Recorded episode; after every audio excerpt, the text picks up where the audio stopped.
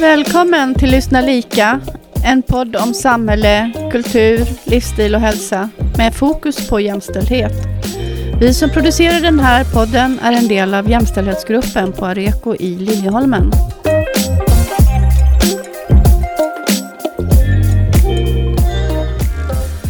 Studion idag har vi med oss Lena och själv heter jag Margareta. Vi tänkte ta med dig på en utflykt till Kungsträdgården som vi gjorde den 26 april med vårt kontor. Det här är precis under den tid när körsbärsträden Sakura blommar. Och det här att gå ut och titta på de blommande körsbärsträden är egentligen en japansk tradition. Och vi ska senare prata mer om japanska traditioner i det här avsnittet. Bland annat om geishor och det japanska plagget kimono. Men vi börjar i Kungsträdgården.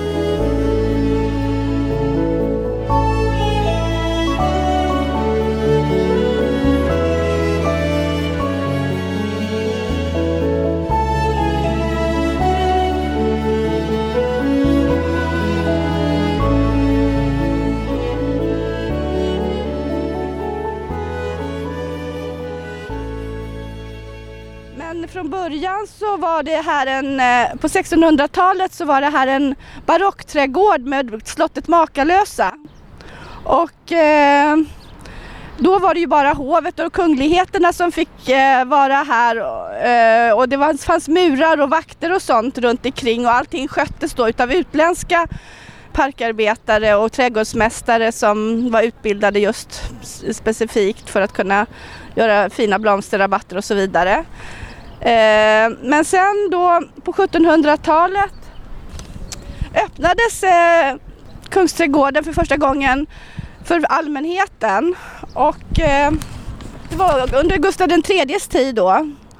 Och eh, man hade då orangeri här som kunde besökas och så småningom blev det då en nöjesplats med offentliga konserter och baler. Men eh, sen under närmare 1800-talet så kom det betydande förändringar och man började hugga ner träd och tog bort murar och eh, så att det, det togs bort och gruslades ganska stora delar.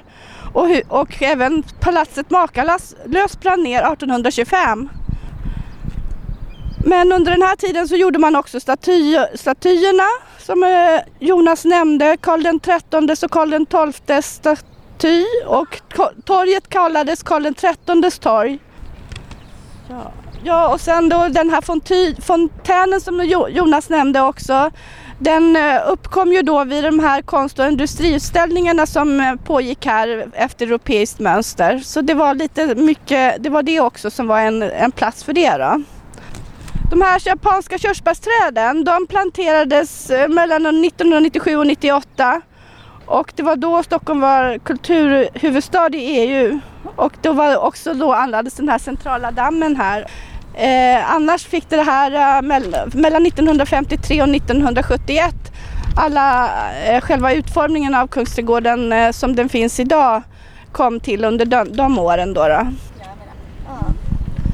Jag tänkte också nämna att både Lena och jag var här 2018 då det svensk-japanska samarbetet ägde rum och många japaner bjöds in eh, för att eh, sjunga och dansa och visa sina kimonos och sina eh, danser. Och det var ett 20-tal äldre damer som hade det gamla japanska stränginstrumentet som satt på en rad och sjöng och spelade ut vid den här fontänen och sen visade de upp sina eh, typ geisha-danser som de har tränats till då, då. och det var väldigt vackert. Blommorna nu.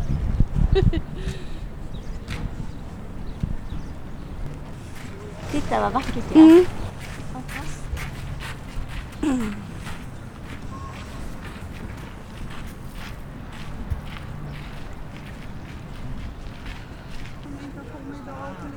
Alltså scenen och det kom ju upp då på mellan 70 och 50 och 70-talet där kom scenen upp och lite sånt där runt omkring.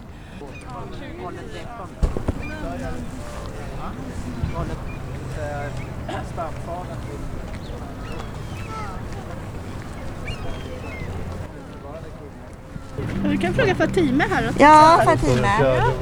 Vad tycker du om de här äh, vackra, nu har jag sagt det själv, vackra körsbärsblommorna här? Wow, jätte, jättefantastiskt. Jag tycker om också det färg, rosa färg. Ja,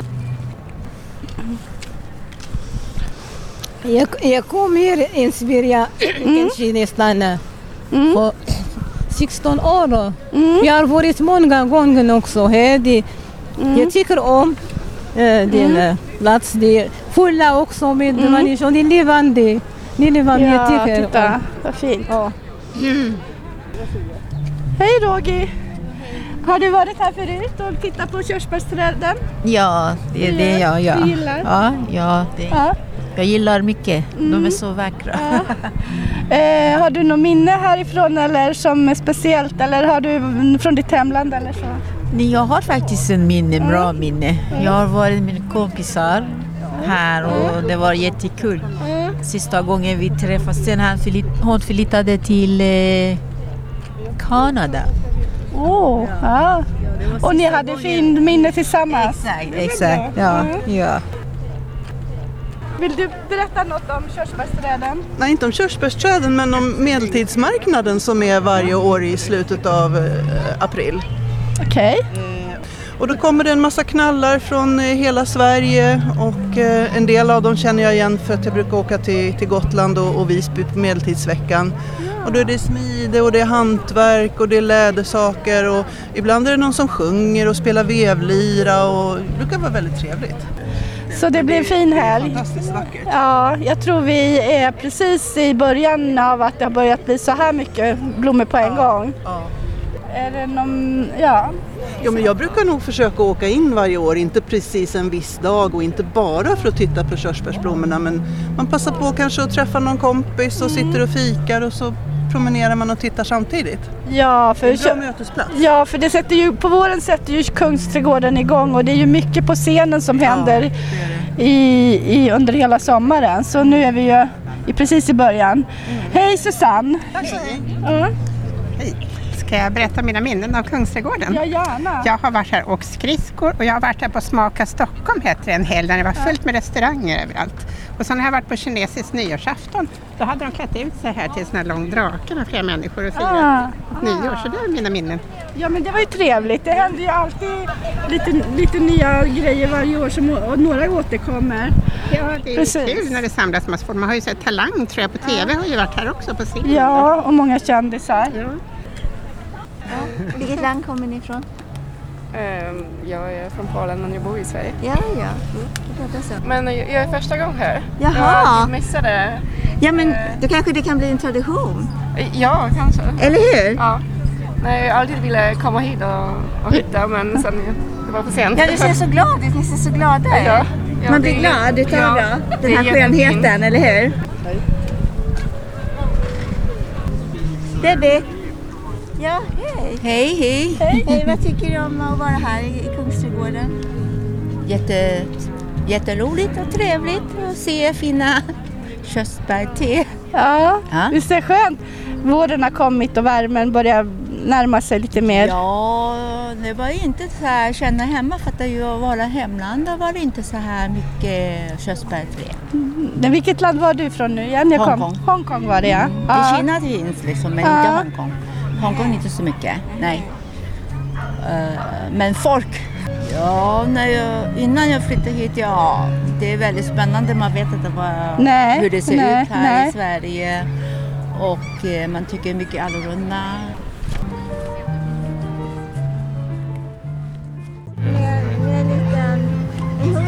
Det ut att de går med hundarna här. Är det inte det? Jo, det är mycket. Jo, det är många som är ute och går med sina hundar. Det är det. Verkligen. Trevligt. Men det är både, Ja, hundarna ser ut som de tycker om det också. Ser glada ut också. och det är både unga och, och, och lite äldre ute idag. Så att det verkar som att eh, Ja, folk precis. vill ta sig hit bara för att få vara här. Ja. Lite lugnt så.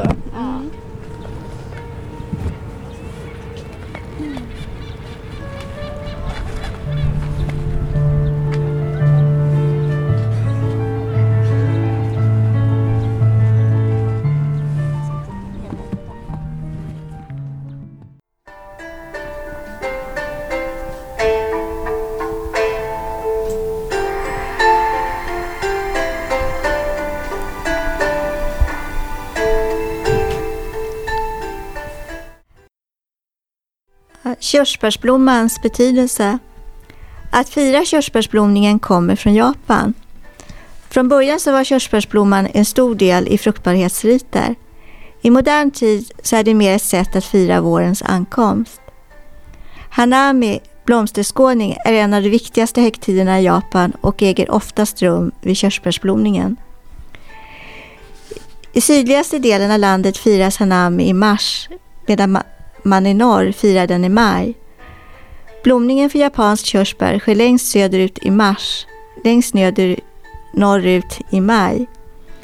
Blomningstiden som heter Mankai varar bara några dagar.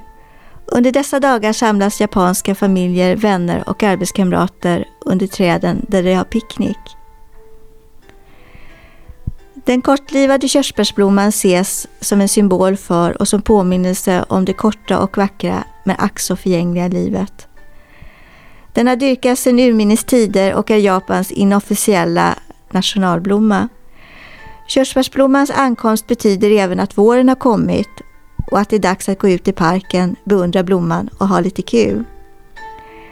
Hanami-firandet sammanfaller i stora delar av Japan med aprillovet mellan två läsår i skolan.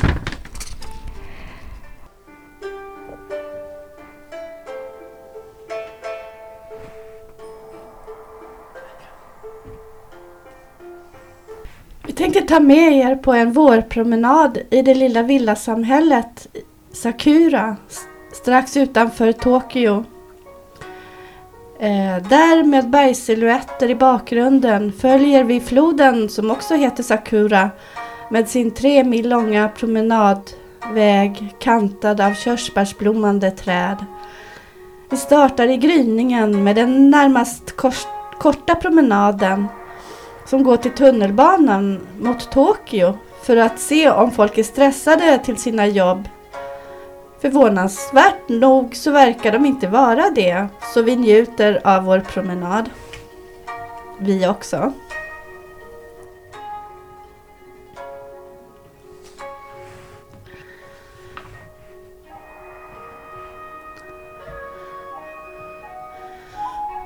Under de böljande rosa träden med sakurablommor får man en känsla av att folk är måna om den meditativa promenaden som de njuter av.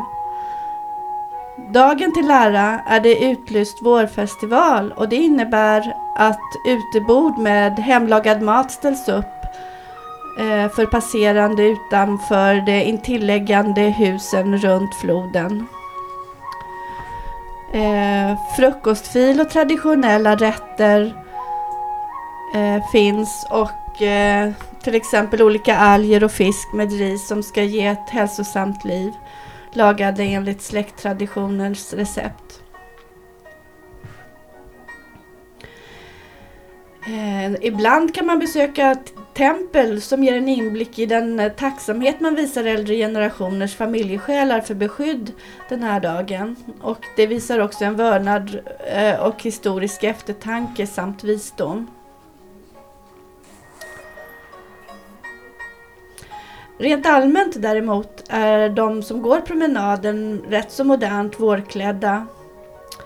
Eh, och och eh, många bär munskydd efter pandemin från tidigare år. En och annan drönare tillåts också passera. Här i Sakura syns inga höghus. Eh, det här är ett villasamhälle som är mer pittoreskt byggt i japansk stil, mest från 50-talet och framåt med charmerande småträdgårdar.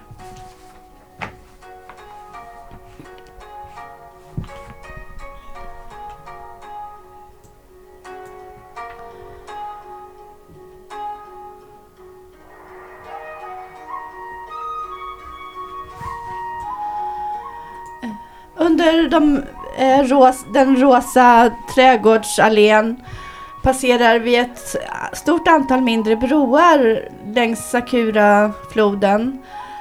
Eh, och det är återhållsam biltrafik över dem. Men desto mer flanörer idag. Skyltar på japanska och engelska visar att eh, man måste hålla floden ren och eh, ett flertal sittbänkar finns för de som vill gå långsamt och må många gulliga småbutiker att kika in på. När vi då kommit till tunnelbanestationen märks det att flodpromenaden fortsätter en bra bit till mot bergen. Och det är den långa promenaden om man vill gå den. Småbarnsfamiljer och hundägare och äldre och ungdomar syns njuta och fortsätta en bit till och de småpratar lite grann med varann. Eh, man ser också andra blommor förstås, vårblommor, gula, eh, fuchsia och annat under de rosa träden och även ett mandarinträd eller flera med redan orange frukt.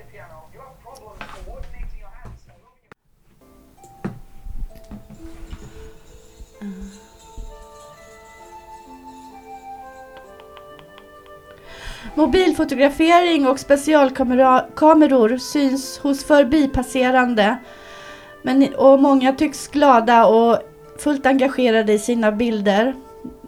Små som stora på blommor och annat. Eh, men det är inte så mycket mobilprat som i vanliga fall kanske.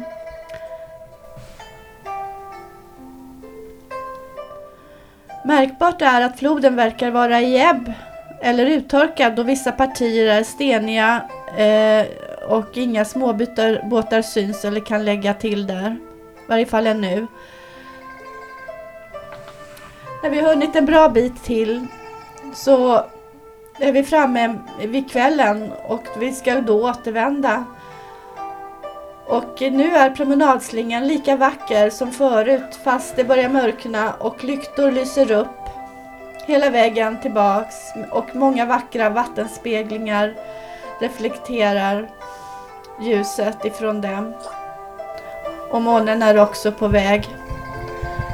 Eh, och vi följer med och ser hur körsbärsblommorna blir upplysta underifrån.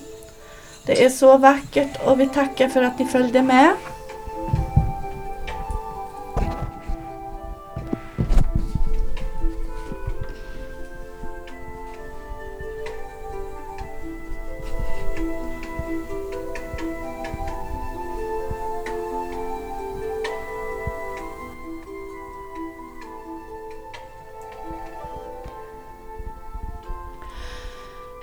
När vi har fått följa den traditionella körsbärsblompromenaden i ett mindre villasamhälle i Japan kanske vi också kan föreställa oss eh, de tidiga muromringade blomsterkvarter från 1600-talet eh, med tempel för geishor. Eh, där, där det blev en del av samhället eh, Ja, berätta lite om de konstarter geishorna utövade och ursprunget till dessa områden. Ja, i dessa blomsterkvarter med tempel ville man bevara japanska myter och legender i bland annat dramer med eh, teater och sång, dans som geishorna framförde och svarade på de orakelsvar som eh, hade ställts. Och eh, det visade också på de historiska dramer som hade funnits. Man offrade också blommor i riter i templen. Eh, senare geishor då fick vid affärsuppgörelser inom eller mellan de olika shogunaten och kommunerna i Japan uppträda eh, vid dessa tillfällen eh, då de hade affärsmöten. Det var också, geishorna var också sällskapsdamer vid dessa teceremonier.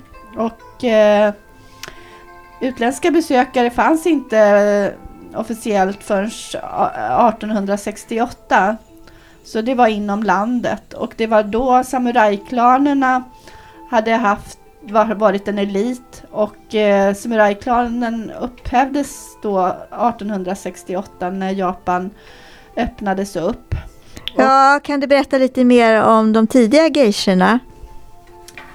Ja, från början var det eh, de här tempeljungfrurna Miko och Okani eh, som var en typ av medium... Ö- ö- Okuni tror jag. Ja, Okuni, som var en typ av mediumprästinnor som förmedlade orakelsvar i dramats form. Och eh, som ombads uppträda för, till och med för kejsarens hov. Eh, dessa historiska berättelser och dramer kunde senare återberättas eh, och det är av de andra efterföljande geishorna. Och det visar också på hur människor genom i de här dramerna genomgått olika karaktärsförvandlingar och lärde sig behärska olika sidor av sin personlighet och i sina roller. Ofta fick åhöraren det som en del av ett upplysande syfte i dramats form. Eh, man kunde också se hur en person prövas och utvecklas och genomgår förvandling i dessa dramer. Ja, och det var tänkt att eh, kvinnorna redan i tidig ung ålder, sen, tidigast från 15, år, 15-årsåldern skulle tränas i värdighet och service vid dåtidens manliga sammankomster. Och därför skulle de dölja sig bakom en mask eller en sminkning och håruppsättning med kimonoklädsel. Och det skulle då dölja deras persona något och hjälpa till för att de skulle bli någonting utöver det de redan var, ett slags ideal. Eh, dessa unga geishor hade en träningstid på fem år då de medverkade eh, med, tillsammans med de äldre geishorna och hjälpte till med vardagliga sysslor i tempelhusen och sina intilliggande bostäder som de hade. Där skulle de också uppmuntra och skydda varandra. Och eh, de tränade sig också i trädgårdsskötsel, poesi och andra konstnärliga former som måleri eller smink och klädvård, renhåll med, med, med mera för att sen vara färdiga som eh, färdiga geishor att utöva dessa konstarter.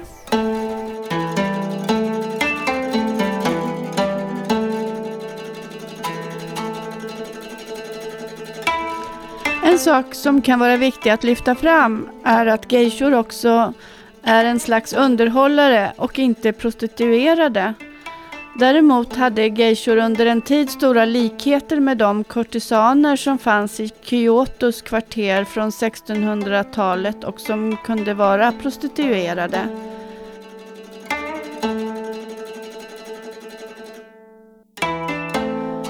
Ja, vi nämner ju Okuni här och hon brukar för övrigt räknas som grundaren av den teaterkonst som kallas för kabuki som blev väldigt populär i början av 1600-talet.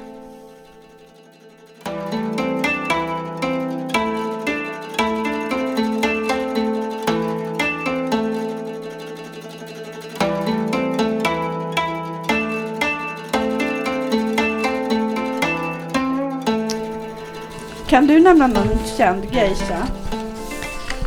Ja, Mineko Iwasaka som skrivit en bok om sitt och andra geishors vardag i senare tid. Hon berättar bland annat om lagen att kvinnor skulle knyta sin obi, sitt skärp på ryggen av sin kimono för att de skulle bli mindre åtkomliga. Många turister vill prova på att vara med vid teceremonier och bli förvandlade med smink, håruppsättning och kimonos av riktiga geishor för att sedan bli fotade och filmade och på så vis ihågkomna. Idag har många utländska icke-japanska kvinnor fått gå in och praktisera till färdiga geishor i Japan. Okej, berätta lite om eh, Shinko som vi har följt i ett reportage från Go'kväll på SVT den 30 april i år. Ja, där möter vi Shinko Nakuma, en japanska i Gunnarsbyn i Norrbotten. Där i en rödmålad stuga mitt i vintern får hon besök av Hulda Andersson, känd remaker från Gör om mig-programmen av, Go av kväll, som vill veta mer om Shinkos onlineföretag med försäljning av äkta japanska kimonos till intresserade kunder i Sverige. Vi följer dem in i ett helt rum fyllt med kimonos av olika färger och mönster, ofta med blommor och symbol betydelser, till exempel tranor, som eh, lär väl symbolisera ett långt liv. Hulda vill naturligtvis bli omgjord på plats till japanska och köper med sig den storblommiga eh, eh, ja, vad, eh, vad var det? Det var grön och cerisfärgad eh, kimono och, som hon får prova att bära. De tittar också på en 200 år gammal kimono med familjevapen som Shinko sparat med heder. Det finns också välsorterade hyllor med bälten och skor och attiraljer med mera. Okej. Eh, det var ju eh, roligt att följa och vi ska se lite här. Kan du li berätta lite mer om eh, vad hon visar? Eh, olika kimonos och getaskor. Ja. Ja, getaskor det var ju dåtidens högklackat med två treklossar under, under, under sulan och med flip-flop-remmar. Som de kunde gå med utan att eh, bli våta när de gick i lera till exempel. Mm. Och så hade de eh, två olika typer av kimonos. Det var då eh, för Eh, Eh, de ogifta kallades för fursod och för de gifta kallades det för tomasode. Och det var för de gifta kvinnorna för de var alltså högst i hierarkin. Och då kommer oftast de med familjevapen. Och eh, hon Shinko Nakomo, som var egenföretagare här i Sverige då, hon gick med sin egen kimonos på Guldbaggegalan på röda mattan. Ja, det tyckte hon var ett fint tillfälle att bära den på då, Så man, mm mm. som fungerar i vårt samhälle, mm. i Sverige. Och eh, man kan använda det både hemma till fest och utan traditionella krav. Mm. Och när man hade de här uh, högklackade getaskorna med flip-flop-remmar så var det meningen att de där vita strumporna skulle synas bra då. Ja. ja, hur tyckte hon det var att vara egenföretagare och sälja kimonos i Sverige? Margareta? Ja, Nakoma hon verkar trivas och tycker att hon har hittat sin plats och eh, hon är glad för att hon kan behålla sina traditioner i sitt hantverk då även här i Sverige och vara oberoende den hierarki i hemlandet bland kvinnor och män där som hon eh, kanske varit del av. Och nu har hon kunnat starta ett nytt liv med sin dotter och det har även en hund som, och hon kan vara en förebild för kvinnor som vågat gå vidare i handelsavseende och vågat tro på sin företagsidé eh, här i Sverige då. Eh, så eh, det var intressant att följa henne då, då. och när vi nu med Huldra från kväll lämnar huset och går ut genom entrén står opackade kartonger i hallen med importerade kimos och, kimonos och en hund hälsar lite vaksamt när det är dags för oss att passera förbi. Tack så mycket! Ja, tack Margareta! Tack Lena! Ja.